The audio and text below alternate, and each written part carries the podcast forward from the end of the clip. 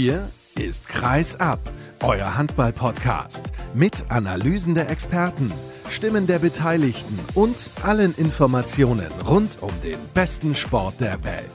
Mit eurem Gastgeber Sascha Staat.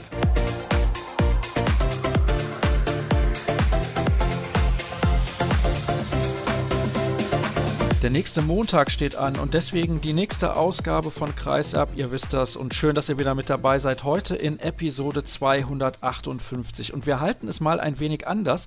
Ich habe keinen Experten eines Vereins eingeladen, denn es gibt genug andere Themen, über die wir sprechen können. Zum Beispiel über Bock auf Handball. Das ist ein neues Magazin und dazu begrüße ich den Kollegen Sascha Klan. Den kann ich als Kollegen bezeichnen, obwohl er eigentlich Fotograf ist.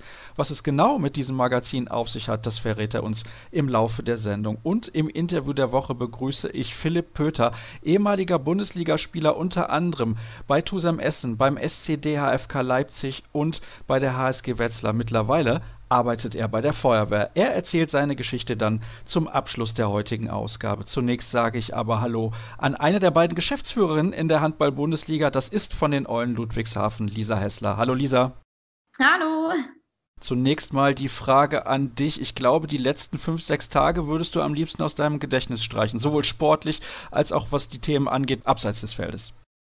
Ach, definitiv ist es sicherlich so, dass ich, ja, dass ich glaube, dass es schönere Themen gibt, über die wir gerne berichten würden. Und demzufolge, ja, klar sind es Themen, die man gerne vermieden hätte, wenn man so möchte. Aber ich glaube, da spreche ich auch für alle Beteiligten. Auf der anderen Seite müssen wir uns denen jetzt aber stellen. Und ja, ist eben auch nicht möglich, das rückgängig zu machen. Das ist so. Zunächst mal das Sportliche ist ja ganz klar. Wenn man nur elf Tore in einem Bundesligaspiel erzielt, kann man nicht zufrieden aus der Partie rausgehen, weil dann hat man sie mit sehr, sehr hoher Wahrscheinlichkeit verloren. Und ihr habt sie nicht nur knapp verloren, sondern auch sehr deutlich bei der HSG Wetzlar. Vielleicht kannst du da noch ein paar Sätze zu sagen, bevor wir dann auf das eigentliche Thema zu sprechen kommen.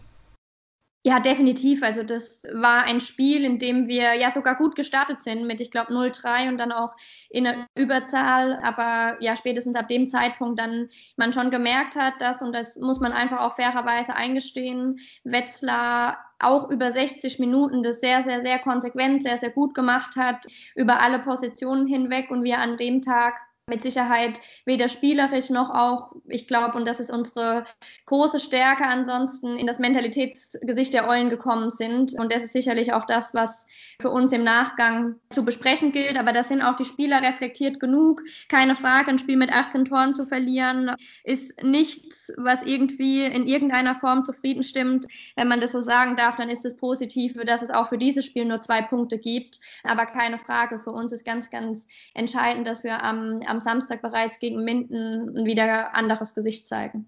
Das wird ein wichtiges Spiel, denn auch GWD Minden ist unten in der Tabelle in der Handball-Bundesliga zu finden. Aber wir kommen jetzt zu dem Thema, wegen dem ich dich eigentlich eingeladen habe. Denn ihr habt keine Halle mehr ab dem 1. Dezember. Was ist am vergangenen Dienstag genau passiert? Genau, also wir haben am vergangenen Dienstag die, die Information erhalten, dass die Friedrich-Ebert-Halle, unsere Heimspielstätte, umfunktioniert wird ab dem 1.12. in ein Impfzentrum, was dann ab 15.12. eben auch als solches bereitstehen soll.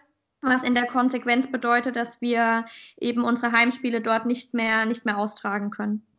Wie war deine erste Reaktion? Hast du gedacht, die wollen dich irgendwie veräppeln?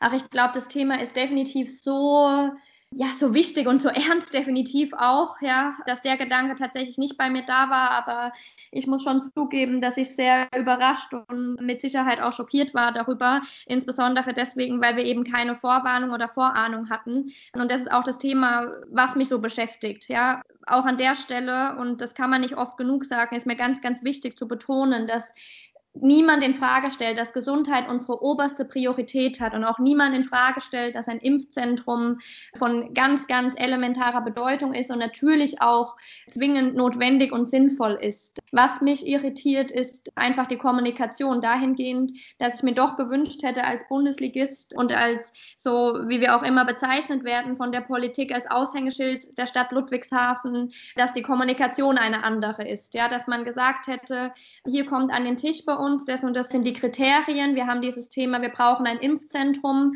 Das sind die Alternativen. Gegebenenfalls habt ihr noch Ideen, eine andere Lösung zu finden. Darüber darf und will ich mir aktuell gar kein Bild machen oder erlauben, weil ich das nicht bewerten kann, weil ich die Informationen nicht kenne.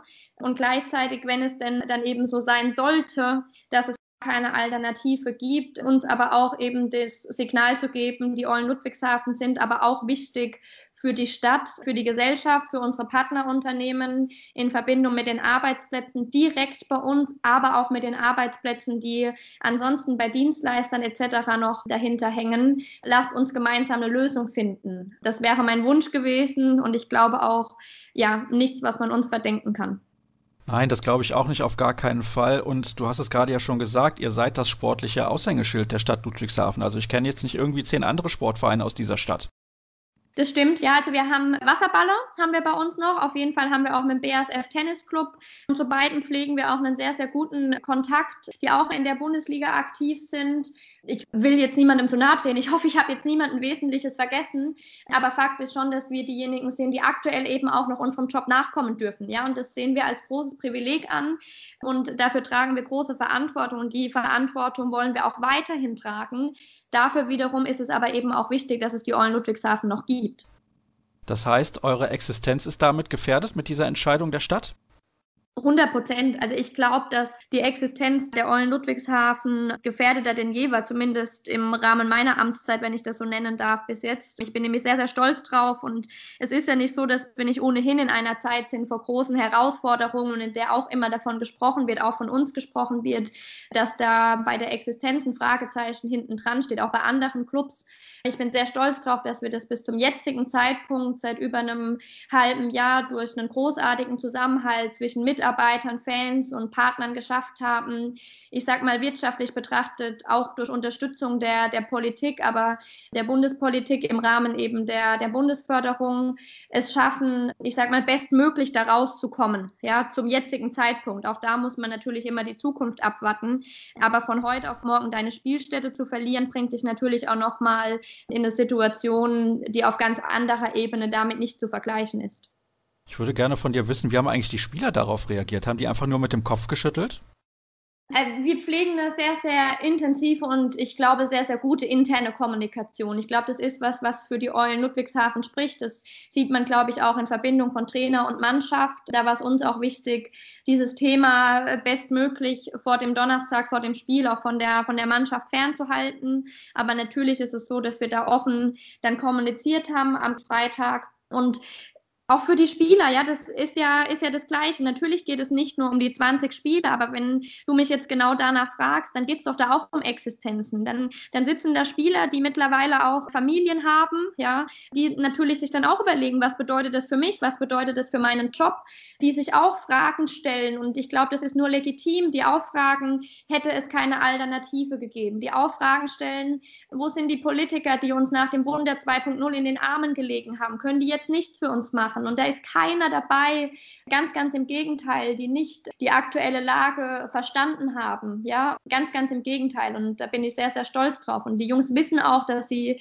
sich darauf verlassen dürfen, dass wir, dass ich mit allem, was in unserer Macht steht, weiterhin dafür kämpfen werden, dass wir dieses großartige Projekt und dieses großartige Produkt Eulen Ludwigshafen aufrechterhalten können. Aber klar gibt es da auch Ängste und gibt es da auch Fragen in deren Köpfen. Jetzt ist die Frage, die ich mir dann stelle, wie geht's weiter in den nächsten Tagen? Ihr habt jetzt am kommenden Wochenende, du hast es eben schon gesagt, ein wichtiges Heimspiel. Das ist sportlich von enormer Bedeutung gegen GWD Minden am Samstag. Und dann das nächste Heimspiel steht am 12. Dezember auf dem Programm. Habt ihr beispielsweise mit den Füchsen Berlin mal über den Tausch eines Heimspielrechts gesprochen, um zumindest da ein bisschen Zeit rauszuschinden, sag ich mal? Genau, also wir haben, wenn man so möchte, dann eben am Samstag unser letztes Heimspiel der Saison. Und da ist natürlich schon auch wichtig, dass wir auch weiterhin bei der Mannschaft nochmal auch vielleicht um die Frage vorher aufzugreifen, natürlich versuchen, da einfach uns auf den Sport zu konzentrieren. Und ich bin sicher, das gelingt diesem Team auch. Wir müssen aber auch nicht drum herum reden, dass rein sportlich betrachtet das auch ein immenser Wettbewerbsnachteil ist, wenn du ganz egal, ob Zuschauer da sind oder nicht, nicht mehr in deinem gewohnten Umfeld bist. Ich bin sehr dankbar dafür, dass wir aus der Bundesliga wirklich mit den anderen Clubs ganz, ganz viele haben, die uns da die, die Arme öffnen und die uns die Unterstützung anbieten. Nahegelegen, wenn man so möchte, natürlich bei Neckarlöwen, die da großartig unterstützen in Verbindung mit der SAP-Arena uns die Gespräche ermöglicht haben, wenn man so möchte. Klammer auf, es steht aber außer Frage und ich glaube, das ist keine Überraschung, dass sich die Eulen Ludwigshafen unabhängig von jetzt auch terminlichen Überschneidungen mit Löwen, den Adlern oder gegebenenfalls auch im neuen Jahr noch anderen Veranstaltungen, Klammer zu, eine SAP-Arena nicht selbst leisten können. Das ist für uns nicht finanziell leistbar, sodass wir mit Stuttgart, mit Wetzlar, mit Göppingen, mit Balingen, mit Leipzig, ja, mit all den Clubs im Gespräch sind, um eben zu überlegen, dort unsere, ja, in Anführungszeichen Heimspiele austragen zu können. Ja, das ist die Situation für die drei Spiele im, im Dezember, jetzt eine kurzfristige Lösung zu finden. Und dann geht es aber natürlich auch darum, weil die Situation ja länger anhalten wird, für die Rückrunde oder für das Kalenderjahr 2021 dann eben ja, weitere Lösungen zu finden.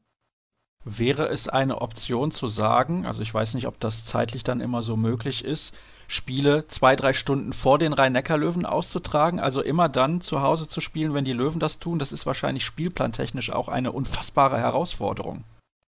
Tatsächlich, und das macht es ja auch aus, dass wir in alle Richtungen denken wollen, denken müssen. Ich glaube, das haben wir in der Vergangenheit auch schon sehr oft praktiziert und sind wir gewohnt.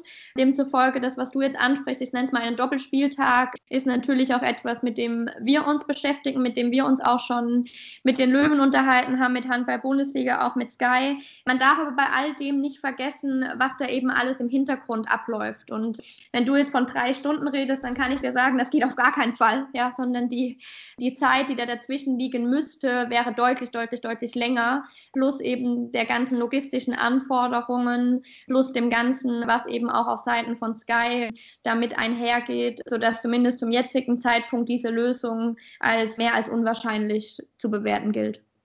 Was ist mit dem SNP Dome in Heidelberg? Ist das eine Möglichkeit? Eigentlich sollte der zu dieser Saison eröffnet werden. Ich weiß nicht, wie da der Stand der Dinge ist. Du wirst das sicherlich wissen. Mein aktueller Stand ist, dass auch da es eben so ist, dass noch nicht so weit ist, damit jetzt im Dezember darin gespielt werden kann, unter den Bedingungen, die wir, ja, oder unter den Auflagen, die wir eben auch zu vollbringen haben. Ja, das ist für viele oftmals ja gar nicht so transparent, um nur mal so zwei, drei Punkte nennen zu können. Da geht es natürlich um die Lichtqualität, um eine adäquate TV-Produktion zu gewährleisten. Da geht es natürlich auch um, um Booten, da geht es um Glasfaseranbindung, da geht es darum, dass wir seit der letzten Saison mit Kinexon ein Datenerfassungssystem errichtet haben. Da geht es aber auch darum, dass wir aufgrund der aktuellen Situation Vorgaben haben, wie ein Hygienekonzept umgesetzt werden muss, beziehungsweise welche auch infrastrukturellen Voraussetzungen dafür erforderlich sind. Heißt, und das möchte ich auch nochmal ganz klar betonen, natürlich, und auch da ist die Handball-Bundesliga gewillt, uns zu unterstützen, geht es aktuell nicht darum zu sagen, okay, wir müssen die Mindestanforderungen an Zuschauerkapazität vorweisen. Ja, da weiß jeder, dass wir leider eben ohnehin gerade ohne Zuschauer spielen müssen. Aber alles drumherum sind einfach auch Anforderungen, die jetzt nicht so einfach in anderen Spielstätten darzustellen sind. Kann es denn dann sein, dass ihr euer letztes Heimspiel, du hast eben euer letztes Heimspiel der Saison gesagt, aber ich weiß nicht, ob du das so meintest, tatsächlich dann am Samstag austragen werdet und dann nur noch auswärts antretet? Habe ich tatsächlich so gemeint, ja also das mit dem heutigen Wissen, mit der Information, die wir erhalten haben, es so ist, dass eben, wenn die Friedrich-Eberthaler auch für den Zeitraum als Impfzentrum genutzt wird, wir jetzt am Samstag gegen Minden unser letztes Heimspiel der Saison haben werden. Was nicht heißt, dass ein Spiel, ein Heimspiel gegen Melsungen in Melsungen stattfinden muss, sondern vielleicht findet ein Heimspiel gegen Melsungen in Stuttgart statt, ja. Aber eben nicht in der eigenen Halle. Das ist wirklich eine richtig bittere Nachricht, das muss ich ehrlich zugeben. Du hast schon eben die sportliche Situation ein bisschen dargestellt, was das auch bedeutet, wenn man dann immer auswärts spielt und nicht im gewohnten Umfeld unterwegs ist. Ist das eigentlich auch eure Trainingshalle? Also nicht regulär. Was wir in der Friedrich-Ebert-Halle oftmals haben, ist das Abschlusstraining auch da ja, kommt oder beziehungsweise ist ja auch Kommunikation mit der Stadt, auch das möchte ich nochmal erwähnt haben. Wenn wir jetzt auch von den Anforderungen sprechen an eine Halle, dann haben wir die Eberteile selbst auch nur Bundesliga tauglich hinbekommen, eben durch die Unterstützung der Stadt. Und wie gesagt, da trainieren wir in der Regel vor den Heimspielen unser Abschlusstraining, aber ansonsten sind die Trainingseinheiten nicht dort, was das Problem ansonsten natürlich nur noch viel größer machen würde. Wenn ich richtig informiert bin, bist du doch eigentlich ein Ludwigshafener Kind. Gibt es denn keine anderen Spielstätten, also Spielstätten natürlich nicht, andere Hallen oder sage ich mal vielleicht eine Halle von einer Messe, von so einem Gelände, von einer großen Firma, die leer steht oder sowas? Das gibt es ja in der einen oder anderen Stadt, wo man so ein Impfzentrum einrichten könnte. Ich kann dir die Frage leider nicht beantworten, weil ich mir die genauso stelle. Und ich möchte das aber auch gar nicht bewerten, weil ich da fern von bin, weil ich da zu wenig Informationen einfach habe. Und nochmal, das ist das, was wir kritisieren, ja, beziehungsweise wo wir uns einfach gewünscht hätten, mehr mit eingebunden zu werden. Ich würde dir liebend gerne diese Frage beantworten, dass ich sage, die Stadt hat mit uns den offenen Dialog gesucht, das und das sind die Kriterien, das waren die Alternativen und die einzige Lösung bleibt nun mal leider nur die Eberthalle. Da bin ich aber fern von. Ich kann die nicht beantworten. Ich weiß, dass wir die Information bekommen haben, es ist nur möglich, dieses Impfzentrum in der Heberthalle eben einzurichten, wenn man so möchte.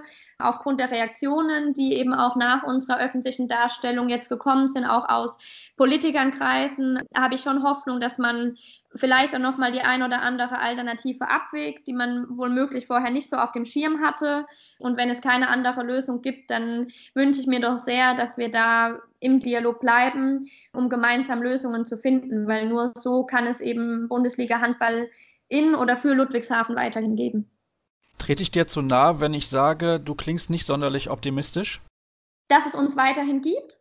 Nein, nein, nein, um Gottes Willen. Natürlich wird es hier Eulen Ludwigshafen weiterhin geben. Da habe ich gar keine Sorge. Irgendeine Lösung wird es schon finden. Aber dass ihr in dieser Saison noch weiter in Ludwigshafen Handball spielen könnt.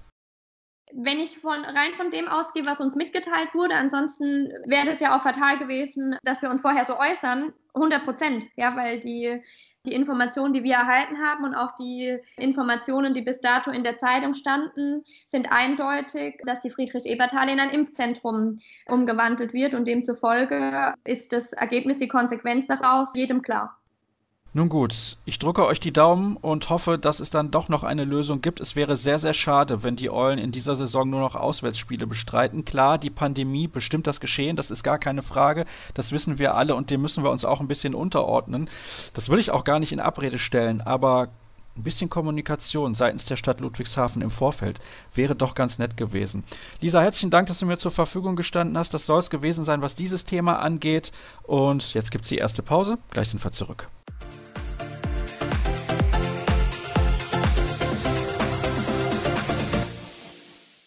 Ich nehme an, ihr habt Bock auf Handball. Wenn ihr diese Sendung hört, ist das ganz gewiss so. Und Bock auf Handball haben nicht nur die Hörer von Kreisab, also ihr und der Moderator, also ich, weil ich das seit vielen Jahren mache und gar nicht genug davon kriegen kann, euch Handball zu liefern, sondern auch die Macher eines neuen Magazins.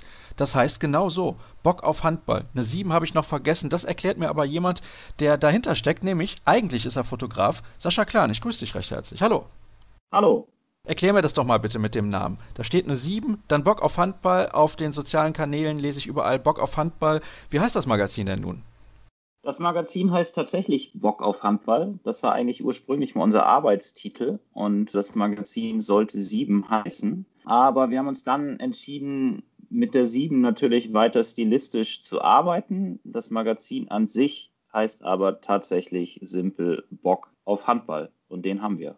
Ja, da bin ich relativ sicher. Und ihr seid ja nicht nur, also wenn du ihr sagst, eine Person, nämlich du, sondern da sind wie viele Leute beteiligt so insgesamt?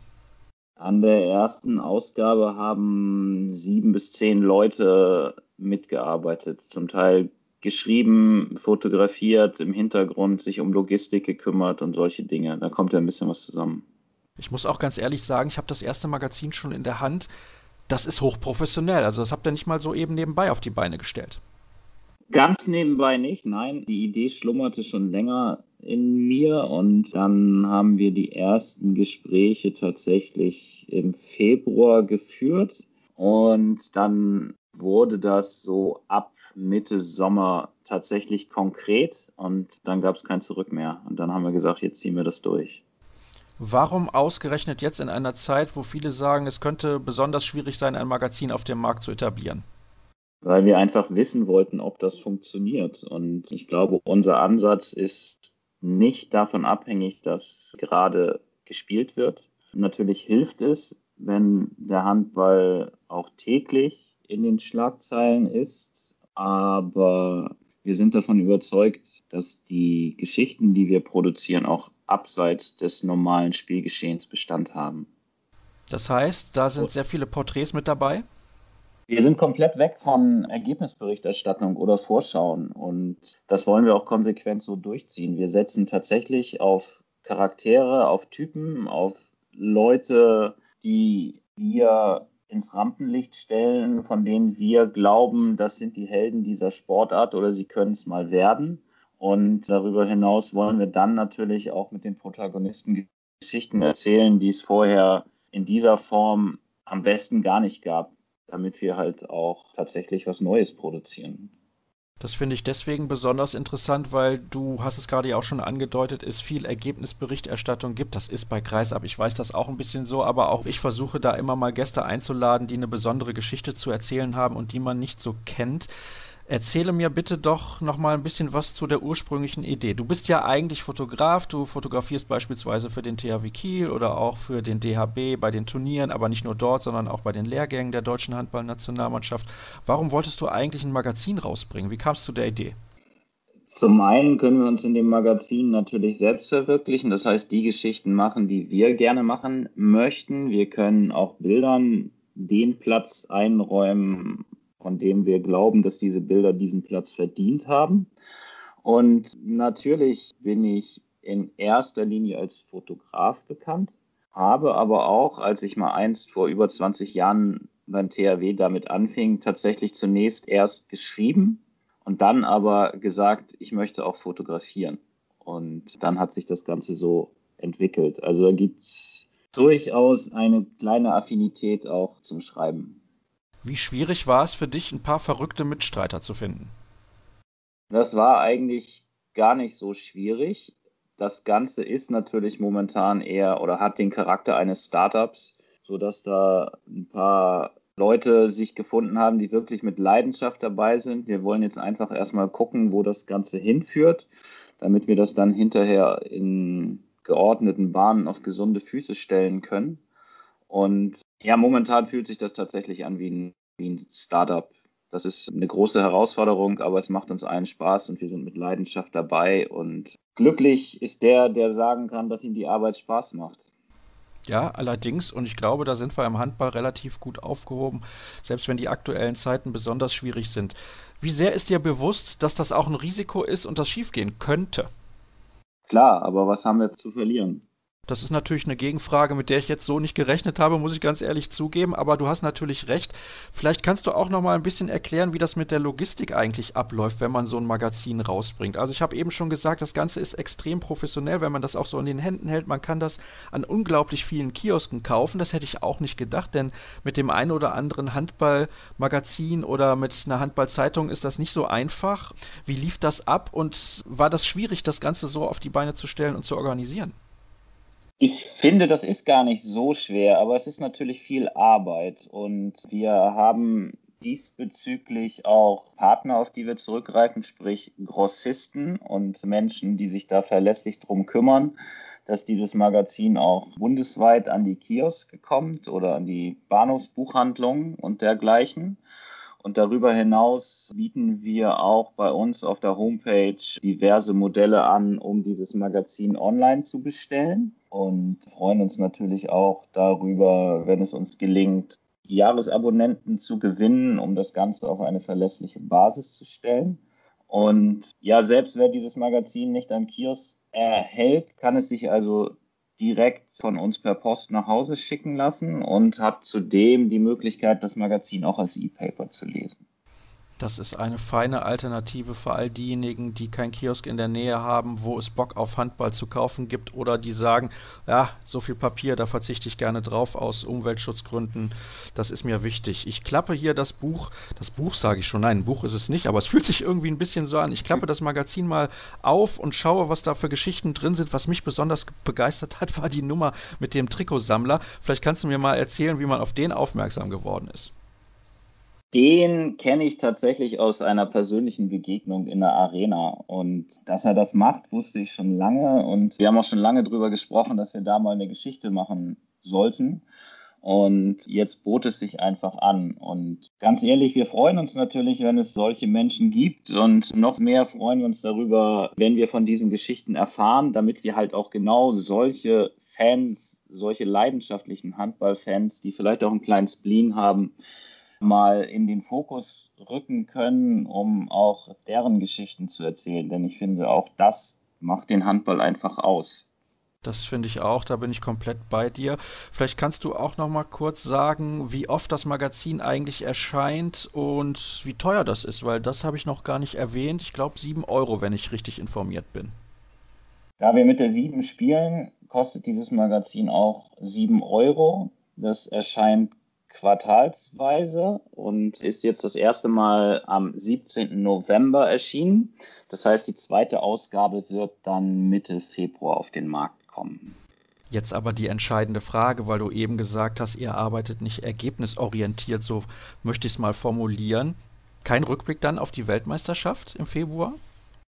Den werden wir in einer anderen Form, wenn dann, machen. Und ja, da dürft ihr gespannt sein. Okay, da bin ich tatsächlich schon gespannt. Ein bisschen müssen wir uns dann noch gedulden. Aber ich habe noch zwei, drei Fragen, die ich mit dir noch klären möchte. Und zwar, was mich auch sehr interessiert ist, ist es für dich als Fotograf des THW und des DHB deutlich einfacher, Zugänge zu generieren zu den großen Stars? Zum Beispiel auf dem Cover ist jetzt Sander Sargosen zu sehen. Da hilft die Nähe natürlich schon, aber letztlich muss auch die Chemie stimmen und man muss sich verstehen, miteinander klarkommen. Und ich glaube, das bedingt, damit sie sich öffnen und Geschichten erzählen. Und klar, das macht natürlich auch stolz, wenn wir dann Geschichten im Blatt haben, die andere nicht haben, weil man uns eben vertraut und ja, diese Geschichten zutraut, damit wir damit auch dann vertrauensvoll und ehrlich umgehen. Sind die Spieler aktuell weniger nahbar, als das normalerweise der Fall ist, ohne Pandemie? Schwierige Frage. Ich glaube, zumindest war es so im ersten Lockdown, dass der eine oder andere über Abwechslung doch durchaus erfreut war. In der zweiten Pandemie ist die Situation natürlich ein bisschen anders. Der Spielbetrieb geht weiter und jeder hat Angst, dass irgendwie was passiert. Und da war es natürlich auch nur fair. Also wenn ich Geschichten gemacht habe, dann habe ich mich vorher auch testen lassen, um das Risiko für mein Gegenüber natürlich zu minimieren. Und habe es da genauso gehalten wie die Spieler, die zugegeben natürlich noch viel öfter getestet werden. Aber das war mir da wichtig, auch selbst keine gesundheitliche Gefahr auszustrahlen. Was ist denn deine persönliche Lieblingsgeschichte in der ersten Ausgabe? Und bitte jetzt nicht sagen, es gibt so viele tolle. Was soll ich denn dann antworten? Ich finde, da sind großartige Geschichten bei, ohne uns jetzt zu sehr selbst loben zu wollen, aber da sind lustige Sachen bei, wie Biaki, der uns seine Top 7 der Karaoke-Songs verrät. Da sind tolle Tipps von Sander Sargosen drin, auch für junge Handballer. Und ich glaube, ich darf die Geschichte gar nicht erzählen, weil mein Sohn das nicht so gerne hört, aber ich habe ihn neulich mit Sander Sargos in Zitaten dazu bewogen, seine Hausaufgaben dann doch zu machen. Von daher kann man da auch fürs Leben lernen. Niklas Landin offenbart viele kleine Facetten, die man vorher vielleicht nicht wusste. Timo Kastening hat uns die Wohnungstür aufgemacht und uns bis in seinen Kleiderschrank gelassen. Und da gibt es ja viele, viele Facetten und wir haben uns auch darum bemüht, ganz unterschiedlich die Geschichten anzugehen. Wir schauen bei den Füchsen Berlin nicht auf die Profimannschaft, sondern wir schauen auf die Nachwuchsmannschaft, die, die mal Profis werden wollen und haben die mal hautnah begleitet und solche Sachen. Und ja, wir haben versucht, viele Facetten des Handballs darzustellen und immer mit der Prämisse natürlich Lust auf mehr zu machen und vielleicht auch für jüngere Leserinnen und Leser auch interessante Fakten einfach mitzunehmen, die einen selbst auf seinem Weg als Handballer bestärken können. Also, wer bei solchen Geschichten keinen Bock auf Handball hat, dem kann ich wirklich nicht mehr helfen. Wie gesagt, ich mache gerne Werbung in solchen Situationen, denn ich finde, wer den Handball unterstützt, der hat generell auch Unterstützung verdient. Herzlichen Dank, Sascha. Das soll es gewesen sein mit diesem Teil der Sendung. Kurze Pause und dann gibt es gleich noch das Interview der Woche.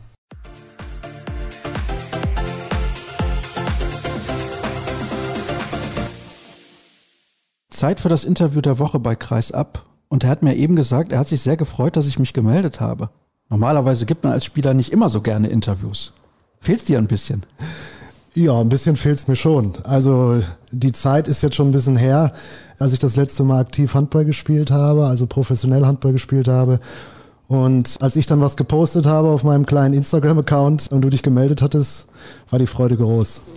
Philipp Pöter sitzt bei mir, wobei das nicht korrekt ist. Ich sitze bei Philipp Pöter, der mich nach Essen eingeladen hat, denn da bist du mittlerweile wieder zu Hause und wo du dich gerade schon auf diesen Post bezogen hast, da sprechen wir gleich natürlich auch drüber, aber deine Geschichte ist ein bisschen speziell und das ist auch der Grund, warum ich irgendwann nochmal mit dir sprechen wollte. Eigentlich schon vor längerer Zeit, als du noch bei den Rhine Vikings gespielt hast, die mittlerweile ja leider insolvent gegangen sind. Das ist eine ganz besondere Nummer gewesen, ich glaube, das kann man so sagen. Du warst in Leipzig, dann bist du nach Wetzlar gegangen und dann hattest du gesundheitliche Probleme. Da möchte ich eigentlich ansetzen. Vielleicht kannst du noch mal erzählen, was damals los war, weil nicht jeder Hörer wird das noch wissen. Ja, eigentlich weiß das so gut wie keiner, weil ich das so ein bisschen verdeckt gehalten habe. Man musste einfach was rausfinden gesundheitlich. Das hat ein bisschen Zeit in Anspruch genommen.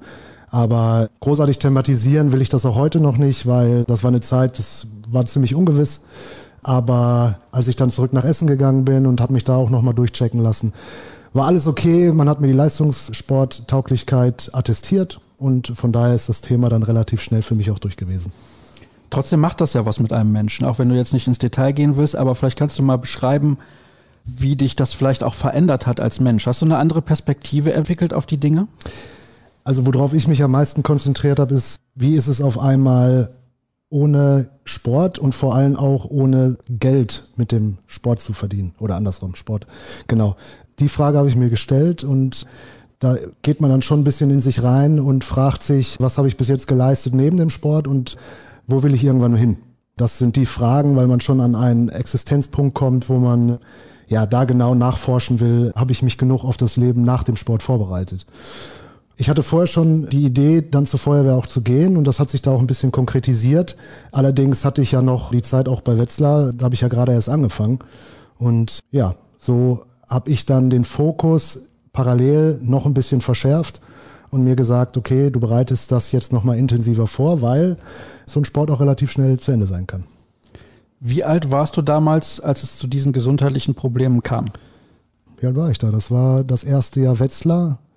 Das müsste vor fünf Jahren gewesen sein, wenn ich mich nicht täusche. Da war ich 29, 30, 31 glaube ich. 31 war ich, glaube ich. Ist noch nicht so lange her. Also das ist ja generell ein Alter, wo man schon mal nachdenkt, was passiert nach meiner Handballkarriere. Aber eigentlich, wenn das nicht passiert wäre, hättest du noch fünf Jahre Bundesliga spielen können. Ja, ich wollte schon noch an dem Punkt sein, dass ich sage, körperlich geht's mir noch super. Und ich wollte, dadurch, dass ich mir schon so ein bisschen überlegt hatte, zur Feuerwehr zu gehen oder zumindest den Weg einzuschlagen, dass ich körperlich gesund sein wollte und nicht dann also mit irgendeiner Verletzung noch im Background oder so, ja, aus dem Sport austreten wollte. Da wollte ich fit genug sein und ich habe auch im Laufe meiner Karriere immer wieder geschafft, mich aus kleinen Verletzungen gut wieder rauszuarbeiten. Man hat natürlich auch das Privileg, dass man Ärzte, Physiotherapeuten mit einem sehr, sehr hohen Niveau an seiner Seite hat. Und die haben mir dann mit der Eigeninitiative, die man mitbringen muss, auch immer wieder aus diesen Verletzungen rausgeholfen. Ich kann mir aber auch vorstellen, dass man da ein bisschen Lunte riecht, wenn man bei Tusem Essen gespielt hat. Bundesliga habt ihr, glaube ich, dann nach damals ein Jahr gespielt in der Mannschaft mit, korrigiere mich, Julius Kühn, Niklas Pitschkowski. Ole Ramel war dabei. Ja, und Christian Prokop als Trainer. Christian Prokop, der in der zweiten Saisonhälfte dann kam, genau, der hat Mike Hanschke abgelöst. Da waren einige Spieler drin, auch Fabian Böhm, hattest du, glaube ich, gerade gesagt, genau, die alle, ja, ihr das zeigen konnten in der Zukunft nach Tusem Essen und ihren steilen Weg noch gegangen sind. Den hatte ich tatsächlich unterschlagen. Entschuldigung, schöne Grüße an Fabian Böhm an der Stelle. und Dann Leipzig, auch ein Bundesligist. Wetzlar, etablierter Bundesligist. War da nicht so der Punkt, wo du gedacht hast, Mensch, das, das ist ja schon eine coole Sache, in der ersten Bundesliga zu spielen? Das war es immer. Also ich wollte von Anfang an immer erste Liga spielen. Zweite Liga ist ein etwas anderer Handball gewesen. In der ersten Liga spielt man da doch nochmal vielleicht ein bisschen körperlicher. In der zweiten Liga auch unter Mike Hanschke beim Tusem Essen sehr taktisch geprägt, was unsere ganz große Stärke war, da auch auf den Punkt zu spielen. Ich glaube, mit Leipzig, was die beste Zeit war, handballerisch, die ich mitnehmen durfte. Und dann nochmal der Schritt zu so einem etablierten Verein wie HSG Wetzlar. Ich weiß, dass ich da ziemlich im Maximum gespielt habe und wusste dann auch, dass es dann auch irgendwann langsam wieder Richtung Heimat gehen soll. Wann kam denn bei dir der Punkt, wo du gesagt hast, ich muss mich eigentlich massiv darum bemühen, schon was nebenbei zu lernen, zu studieren, mich auszubilden, weil ich kann mit dem Handball zwar gut verdienen, machen wir uns nichts vor. Man bekommt in der Regel als Bundesligaspieler gerne mal ein Auto gestellt. Man muss für die Wohnung nur die Nebenkosten bezahlen. Das ist ja schon dann luxuriös. Also das ist ganz gut. Also ein Student, ein klassischer Student, der würde sagen, ja, das nehme ich sofort, diese Kombination. Ja. Man muss auch auf viel verzichten, aber trotzdem. Wann kam bei dir der Punkt, wo du gesagt hast, es ist zwar jetzt gut, aber in zehn Jahren reicht mir das überhaupt nicht mehr? Ah, das ist schwierig zu sagen.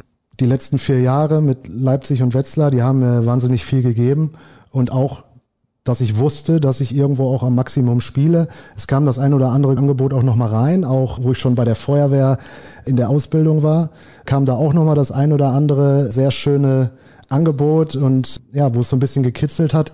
Aber ich wollte von Anfang an eigentlich, Gott sei Dank hatte ich das Bewusstsein, eine Ausbildung machen, dass ich erstmal was in der Tasche habe. Da weiß ich, dass man eventuell bei einem Sponsor mal anfragen könnte oder auch die auf einen zukommen, wenn dann doch alle Stricke reißen, dass man dort irgendwo einsteigen kann.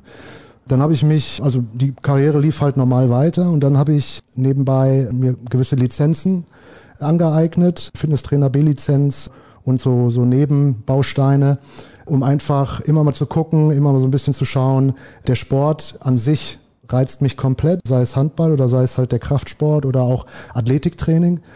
Dann habe ich zwischendurch nochmal studiert, als ich in Essen gespielt habe. Dann kam das Angebot von Leipzig, dann musste ich dahin wechseln. Das passt leider zeitlich dann nicht immer. Das Training ist nachmittags, da sind auch dann die Vorlesungen zum Teil noch. Dann habe ich nicht geschafft, wirklich viel mitzunehmen, vor allem weil ich das parallel auch leider nicht immer so hinbekommen habe, sich auf beides zu fokussieren. Ja, und dann redet man auch mit Freunden und ein Freund kam irgendwann mal zu mir, sagte, Feuerwehr, wie wäre das denn? Ich weiß nicht, wo er es aufgeschnappt hatte. Und dann fing bei mir an, dass ich mir darüber Gedanken gemacht habe, viele Kontakte aufgestellt, viel nachgefragt, wie ist das in diesem Job? Und man sieht schon sehr, sehr viele Parallelen. Und es hat mich immer mehr gereizt. Vor allem auch die Bandbreite, die es bei der Feuerwehr gibt, technisch, taktisch oder auch im Team zu arbeiten. Ganz großes Team zum Teil auf den Wachen. Und ja, dann habe ich das fokussiert und habe mich da beworben und die ganzen Auswahlverfahren. Und so hat sich das dann entwickelt. Aber ich war eigentlich im Laufe meiner Karriere immer sehr unruhig und wollte halt immer gucken, Philipp, denk dran, danach schon mal irgendwas aufbauen, Kontakte knüpfen. Irgendwo wollte ich da reinrutschen, dass es dann nachher zur Feuerwehr ging. Ja, damit hätte ich nicht gerechnet. Hat dich das ein bisschen nervös gemacht? Hat das vielleicht auch deine Leistung beeinflusst? Dass du wusstest, ich muss mich um was kümmern. Ich kann mich nicht nur auf den Handball fokussieren, weil ich gehöre jetzt nicht zur absoluten Elite. Ich kann immerhin erste Bundesliga spielen, das kann nicht jeder von sich behaupten. Aber ich muss mir massiv Gedanken machen, weil ich halt danach viele, viele Jahre noch einen ganz normalen Beruf habe. Hat dadurch vielleicht die Leistung gelitten. Du hast eben ja auch gesagt, ich habe irgendwie nicht die Zeit gefunden, noch nebenher zu studieren. Vielleicht warst du auch zu bequem? Ich glaube, dass ich mir immer gesagt habe, wenn ich etwas mache, mache ich das zu 100 Prozent. Und das habe ich wie manch anderer so in dem Maße nicht geschafft. Ich wollte 100 Prozent im Handball geben. Und da bin ich davon auch überzeugt, dass ich das geschafft habe. Nebenbei mal irgendwo ein paar Stunden gearbeitet, schön und gut, aber man merkt schon, dass man dann vielleicht nochmal die eine Extraschicht braucht oder aber auch Physiotherapie braucht oder durch eine kleine Verletzung da auch noch was aufarbeiten muss. Unter Druck gesetzt habe ich mich gewiss auf jeden Fall weil ich nicht hundertprozentig wusste, in welche Richtung es geht. Einige meiner damaligen Teamkollegen, die heute auch noch mit dem Studium noch nicht ganz durch sind, denen geht's ähnlich. Ich würde nicht sagen, dass daran die Leistung geschmälert hat, sondern ich glaube eher, dass man sich neben dem Handball doch ein bisschen mehr den Kopf gemacht hat, was mache ich denn danach? Das ist jetzt nicht grundsätzlich ein Gedanke, den man mit sich rumträgt, aber zwischendurch kommt es dann schon auch nochmal irgendwo in den Hinterkopf, irgendwas muss ich jetzt einschlagen oder irgendwas muss ich jetzt mal zu Ende bringen, was ich auch angefangen habe. Diese Unruhe, von der du eben gesprochen hast, hast du die auch bei manch einem Mitspieler gemerkt? Nein, bei keinem.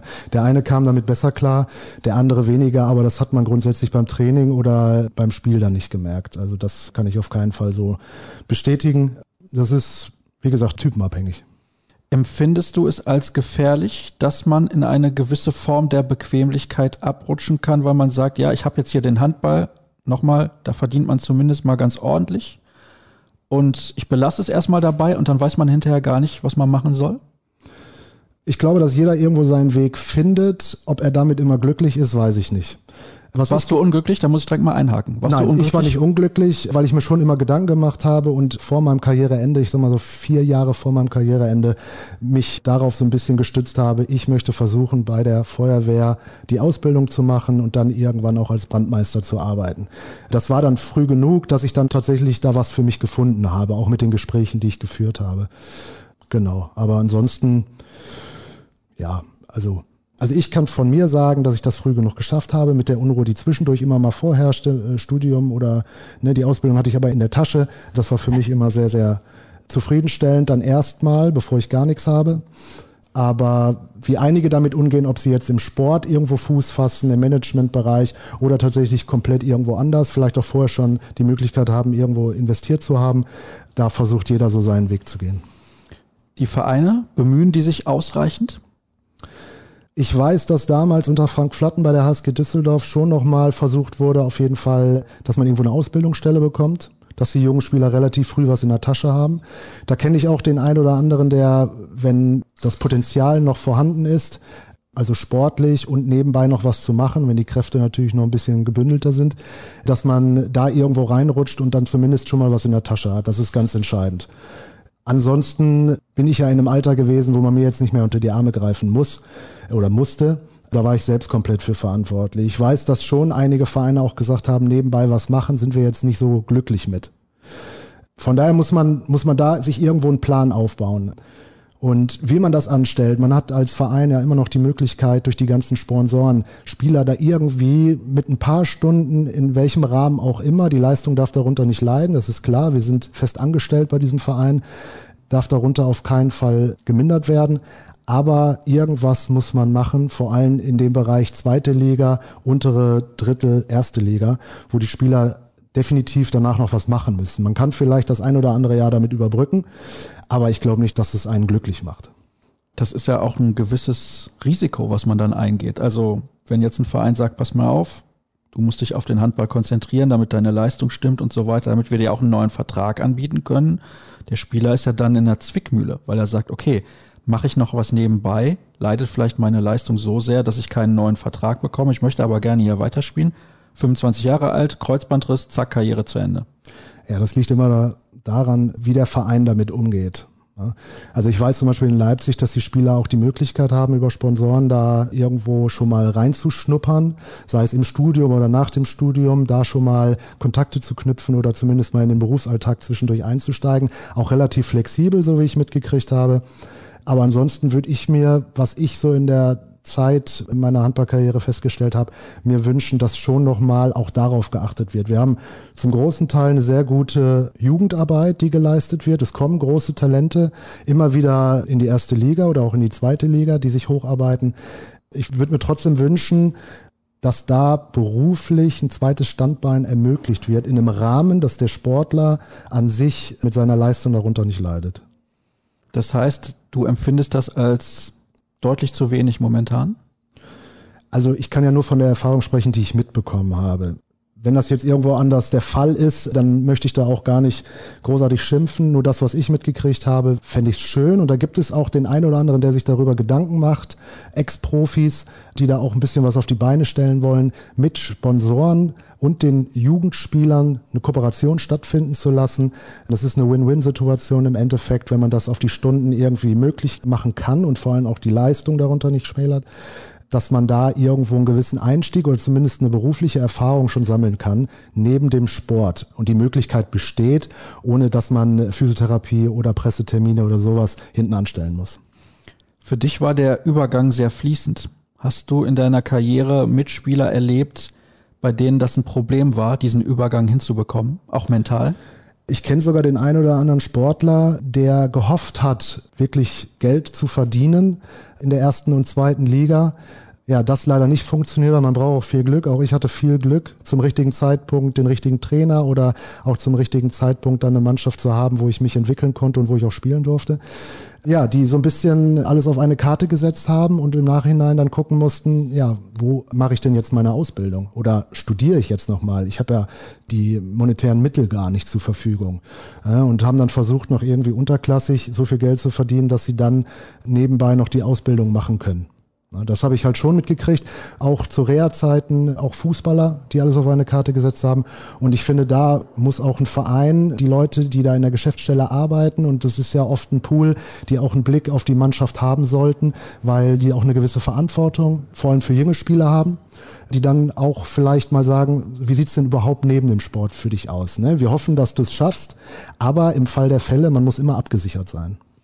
Glaubst du, wir unterschätzen das? Also mit wir meine ich die Personen, die von außen drauf schauen, wie groß dieser Schritt auch ist aus dem Profisport heraus, weil wir reden jetzt alle aktuell von Blase, wenn es um Sport geht, aber ihr lebt ja generell in einer gewissen Art in einer Blase. Ihr habt immer alles vom Verein organisiert, größtenteils.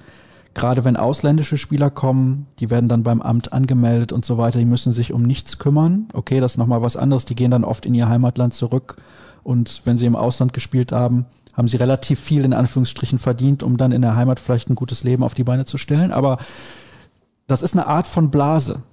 Gerade im Fußball ist natürlich richtig extrem, weil die wirklich alles hinterhergetragen bekommen. Das ist im Handball nicht so. Aber trotzdem, diese Blase irgendwann zu verlassen, ist das problematisch? Äh, das kann ich gar nicht so beurteilen. Ich glaube, dass man gar nicht so viel mitbekommt von den Spielern, die ihre Karriere beenden. Als Beispiel, sehr schönes Beispiel, ist auch noch aktiv Nico Weber vom TV Hüttenberg aktuell, mit mir noch in Wetzlar zusammengespielt. Ja, der hat sich da so ein kleines Kaffee-Imperium in Wetzlar aufgebaut und macht das hervorragend. Immer wieder neue Ideen. Das sind dann so Einzelfälle. Oder Spieler gehen dann in die Geschäftsstelle oder ins Management und helfen da aus. Dann kriegt man das noch mit. Aber wir reden jetzt nicht von denen, Sportlern, die ihre Karriere beenden und von denen man nichts mehr hört. Wie geht es denen? Mit Sicherheit bauen sich viele noch nebenbei was auf, aber ich glaube auch, dass die einen oder anderen da so ein bisschen Probleme haben und auch vielleicht nicht so weit gedacht haben, was mache ich nach dem Sport oder wo greife ich da an. Und vor allem muss man auch sagen, man verdient, wie du schon gerade gesagt hast, recht gutes Geld, auch in der ersten Liga. Und auf einmal muss man sich mit deutlich weniger zurechtfinden oder man kriegt nicht mehr alles hinterhergetragen oder es wird für allen das Essen bestellt am Wochenende vor dem Spiel. Jetzt muss man sich darum kümmern. Ich weiß wahrscheinlich genauso wenig wie du, wie es diesen Spielern geht, aber es wäre mal interessant zu wissen.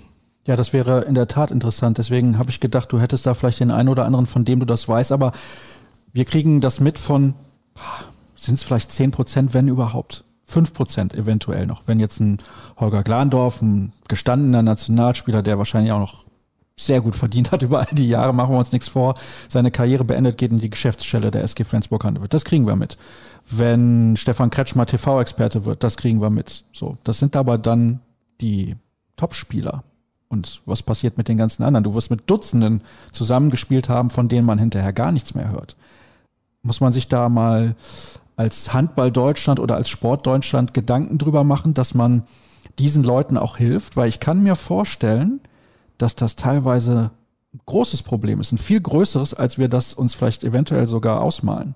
Ich glaube, dass man dann in der Jugend schon ansetzen muss. Also wenn der Schritt in Richtung Profibereich geht, ich glaube, da müsste man dann irgendwann mal eingreifen oder zumindest mit den Spielern, die mal in den Arm nehmen, sage ich jetzt mal sinnbildlich, und sagen, pass auf, wir halten sehr viel von dir und du hast auch die Möglichkeit, einen gewissen Weg können wir mit dir gehen und dir das Handballspielen beibringen und vielleicht auch in dem Verein, gibt ja auch einige Beispiele, die es in dem Verein auch geschafft haben, Rhein-Neckar-Löwen zum Beispiel, die ja auch sich hochgearbeitet haben, wo ein Uwe Gensheimer auch schon immer gespielt hatte, bis auf die Zeit in Paris, dass man die so ein bisschen an die Hand nimmt und zeigt, nebenbei kann man was machen, wovon man später auch noch zehren kann. Also sei es nicht jetzt sofort das Studium beginnen, da kenne ich auch den einen oder anderen Fall, sondern man beginnt erstmal mit einer Ausbildung.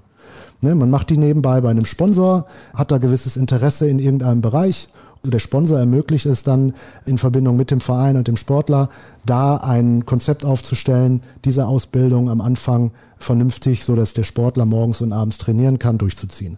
Und dann hat der Sportler erstmal was. Dann hat er kaufmännische Ausbildung oder Schreiner, was auch immer handwerkliche Beruf ist. Es gibt so eine große Bandbreite und dann kann man sich immer noch überlegen, jetzt studiere ich nochmal und kann mir auch vielleicht ein bisschen Zeit lassen. Wenn das nichts wird, dann habe ich zumindest was in der Hinterhand. Jetzt bist du Feuerwehrmann. Wobei Feuerwehrmann ist nicht der offiziell richtige Begriff, oder? Brandmeister bin ich. Ja, Brandmeister. Genau. Wie sieht dein Arbeitsalltag aus? Weil nicht überall brennt jeden Tag ein Haus. ja, früher hat's mehr gebrannt. Also da kann ich nicht aus so einem riesen Erfahrungsschatz sprechen, aber mit den Kollegen, die natürlich schon seit zig Jahren bei der Feuerwehr arbeiten, ist man tagtäglich auch irgendwo im Gespräch oder auch schon in der Ausbildung, auch sehr erfahrene Feuerwehrleute. Und ich hätte vorher nicht gedacht, dass Feuerwehr so eine große Bandbreite hat.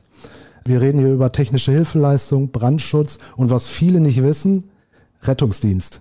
Alle denken immer, okay, ich sitze dann auf meinem Feuerwehrfahrzeug und fahre dann raus und rette mal eine Katze vom Baum. Das ist so das Typische, was man immer hört. Bis jetzt habe ich noch keine gerettet und wenn, dann schafft sie es meistens alleine von da oben runter. Aber natürlich, man hat mal hier oder einen Brand, man hat einen Melder, der irgendwo losgeht oder auch mal einen Verkehrsunfall, einen kleineren, größeren, wie auch immer. Aber ein ganz großer Teil ist Rettungsdienst. Und der wird auch immer mehr. Das heißt, wenn irgendwo mal ein RTW um die Ecke fährt, sitzt da ein Brandmeister drauf in der Regel. Und das wissen die wenigsten. Ansonsten der Alltag, wir arbeiten im 24-Stunden-Dienst von 12 bis 12. Man hat danach mal einen Tag frei oder kurzes Wochenende, alle drei Wochen dann mal ein langes Wochenende. Man ist 24 Stunden mit der Wachbesatzung dann zusammen auf der Wache. Man kocht zusammen. Man, gestern kam auch Fußball im Fernsehen, das schaut man sich zusammen an und erledigt seine tagtäglichen Aufgaben, die auf so einer Wache anfallen. Das ist nicht wenig, aber man hat dann auch nach 18 Uhr Bereitschaftsdienst und dann kann man sich auch mal vor den Fernseher setzen. Wie ist die geistige und auch die körperliche Belastung im Vergleich zur Handball-Bundesliga? Die geistige Belastung habe ich beim Handball immer geliebt, in Stresssituationen zu kommen. Dafür lebt man. Man muss relativ schnell durch Automatismen, die man sich angeeignet hat, reagieren. Bei der Feuerwehr ist es nicht anders. Ich bin jetzt noch nicht lange raus, von daher, ich kann da nicht aus einem großen Erfahrungsschatz sprechen, aber wenn ich jetzt auf dem Feuerwehrfahrzeug oder auch auf dem Rettungswagen sitze und es passiert eine Akutsituation, dann hat man selbst den Anspruch, ich möchte da perfekt reagieren. Man ist noch mit dem Notarzt zusammen, man ist mit einem Notfallsanitäter zusammen, eventuell kommen auch noch welche zur Unterstützung, aber man verlangt auch schon direkt nach der Ausbildung, dass man sein Handwerk kann und auch weiß, wie man reagiert in den Möglichkeiten, in denen man das im Vorhinein jetzt die anderthalb Jahre auch gelernt hat. Du hast gerade gesagt, beim Handball haben dir die Stresssituationen gefallen. Beim Handball wird man aber nie Angst haben, dass mal irgendetwas passiert, was man nicht planen kann, ist falsch. Aber man kennt Situationen, weil man die natürlich auch schon hunderte Male erlebt hat. Wie kann ich den Wurf in der letzten Sekunde nehmen oder hier und da diese und jene Entscheidung. Hast du Angst, dass du in deiner Arbeit als Brandmeister mal irgendetwas erleben wirst, wo du sagst, oh, das könnte schon richtig hart sein, auch in einem Rettungswagen?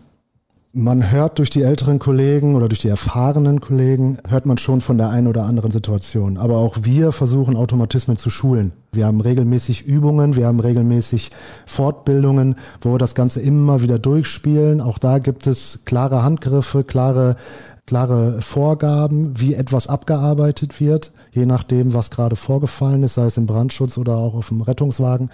Und das muss immer wieder trainiert werden. Und da ist auch genauso wie im Handball die Eigeninitiative gefragt. Ich muss mich selber darum kümmern, immer wieder in diesem Thema zu bleiben und vielleicht auch ein Stück drüber hinaus. Also das sagte man mir auch schon im Laufe der Ausbildung und jetzt auch, wo ich fest Brandmeister bin, Ausgebildeter dass man da eine hohe Eigeninitiative entwickeln muss. Und im Handball ist es nicht anders. Also ich kann von mir behaupten, dass ich es so weit geschafft habe, wie ich es geschafft habe, weil ich gerne mal eine halbe Stunde eher beim Training war. Und ich weiß auch von vielen anderen, denen es genauso ergeht. Man muss irgendwo gucken, dass man ein bisschen mehr macht. Das hat man früher schon immer gesagt, aber das ist keine Floskel, das ist tatsächlich so. Viele haben ein großes Potenzial oder auch viel Talent, aber andere müssen sich das noch ein bisschen härter erarbeiten. Da denke ich mir manchmal, wenn die Leute, die viel Potenzial haben, auch noch hart an sich arbeiten würden, wo würde es dann hingehen? Oder die, die viel an sich arbeiten, noch ein Stück mehr Talent mitbringen. Aber da ist jeder selbst für sich verantwortlich und genauso ist es auch bei der Feuerwehr. Ist es bei der Feuerwehr eigentlich für dich von Vorteil, dass du diese Erfahrung mit den Stresssituationen im Handball schon gemacht hast?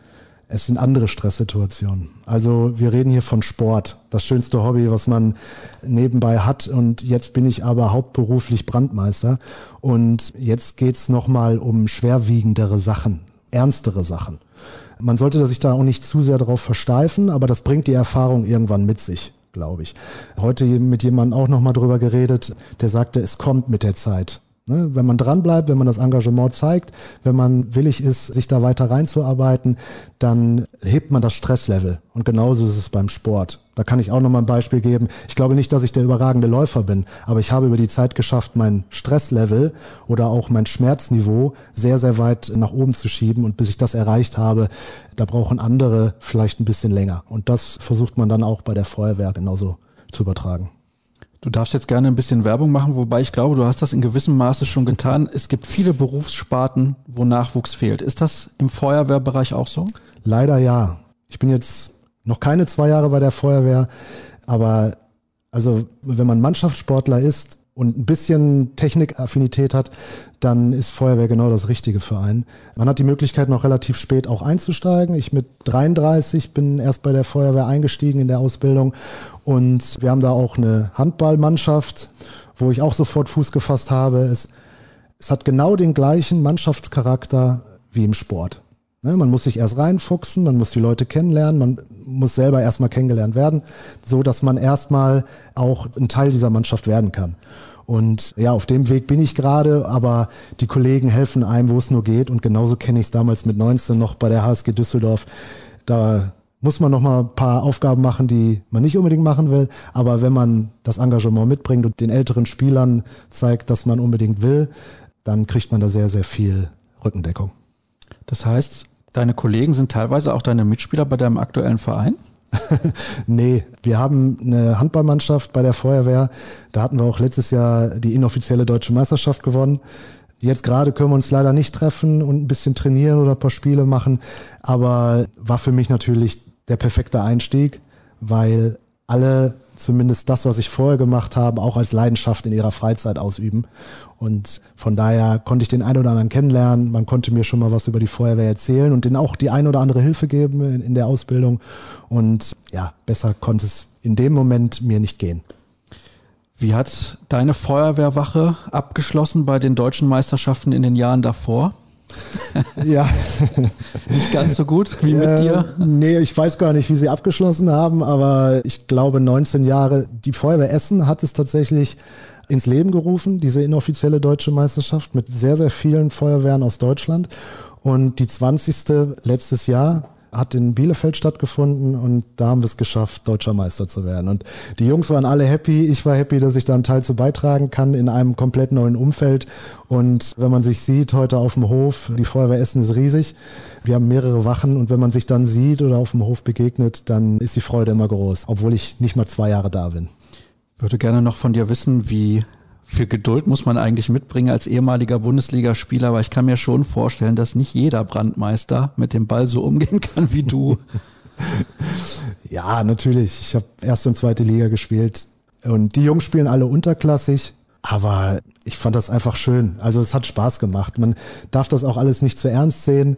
Das ist ein reiner Spaß-Event, was neben der Feuerwehr, um einfach nochmal die Gemeinschaft zu fördern, stattfindet. Und ich kann da meinen Beitrag zu leisten mit meiner Erfahrung als Profisportler. Und die Jungs feiern das. Und das macht mich glücklich. Und ganz ohne Handball ist für dich auch schwierig. Ohne Handball geht nicht. Ich habe eine Zeit lang, ich glaube ein halbes Jahr kein Handball gespielt und dann habe ich mich der SG Überruhr hier in Essen angeschlossen. Verbandsliga, eine tolle Mannschaft, tolle Spieler, auch ein sehr, sehr gutes Niveau. Es macht tierisch viel Spaß. Und leider hat Corona uns da auch jetzt wieder einen Strick gedreht. Und auch unsere Spielzeit wurde unterbrochen, jetzt auch auf Januar erst verschoben. Training würde mir erstmal reichen, zumindest den Ball mal in der Hand und ein bisschen, bisschen Harz in den Fingern spüren und ein bisschen eins gegen eins Körperkontakt, alles was der Handball so bietet, aber ja, jetzt haben unsere Trainer, die sehr, sehr viel Ehrgeiz und Freude da reinbringen, uns so einen Trainingsplan aufgestellt und wir dürfen regelmäßig laufen gehen. Mm, na, das ist natürlich die schönste Einheit von allen. Guckst du denn noch viel? Also wir nehmen an einem Donnerstag auf, das kann ich ja sagen. Und wirst du dann heute Abend Handball-Bundesliga gucken? Es kommt tatsächlich auch ein bisschen Besuch, mit dem ich nachher, ich hoffe, Wetzlar gegen Coburg angucken, aber es kommen auch noch andere Spiele. Vielleicht gucken wir auch die Konferenz. Die sollte ja, glaube ich, heute auch laufen. Mal gucken, ob ich mich durchsetze. Aber den Handball verfolge ich noch. Ich habe auch noch sehr viel Kontakt, sehr, sehr viel Kontakt zu Niklas Pitschkowski und Bastian Roschek aus Leipzig. Von denen höre ich auch immer relativ viel. Man will nicht komplett die Finger aus dem Handball ziehen, weil dafür ist es einfach ein zu schöner Sport. Und die Jahre haben mir auch wahnsinnig viel gegeben. Und ich hoffe, den Hörern hat das Interview viel gegeben, weil ich glaube, wir haben mal über Themen gesprochen, die nicht alltäglich sind. Herzlichen Dank, dass du mich eingeladen hast zu dir nach Hause. Und das soll es gewesen sein mit der aktuellen Ausgabe von Kreisab. Ihr wisst ja, wo ihr mehr Informationen bekommt. Bei Facebook, Twitter und Instagram unter den bekannten Kanälen. Und nächste Woche hören wir uns dann wieder. Bis dann. Tschüss.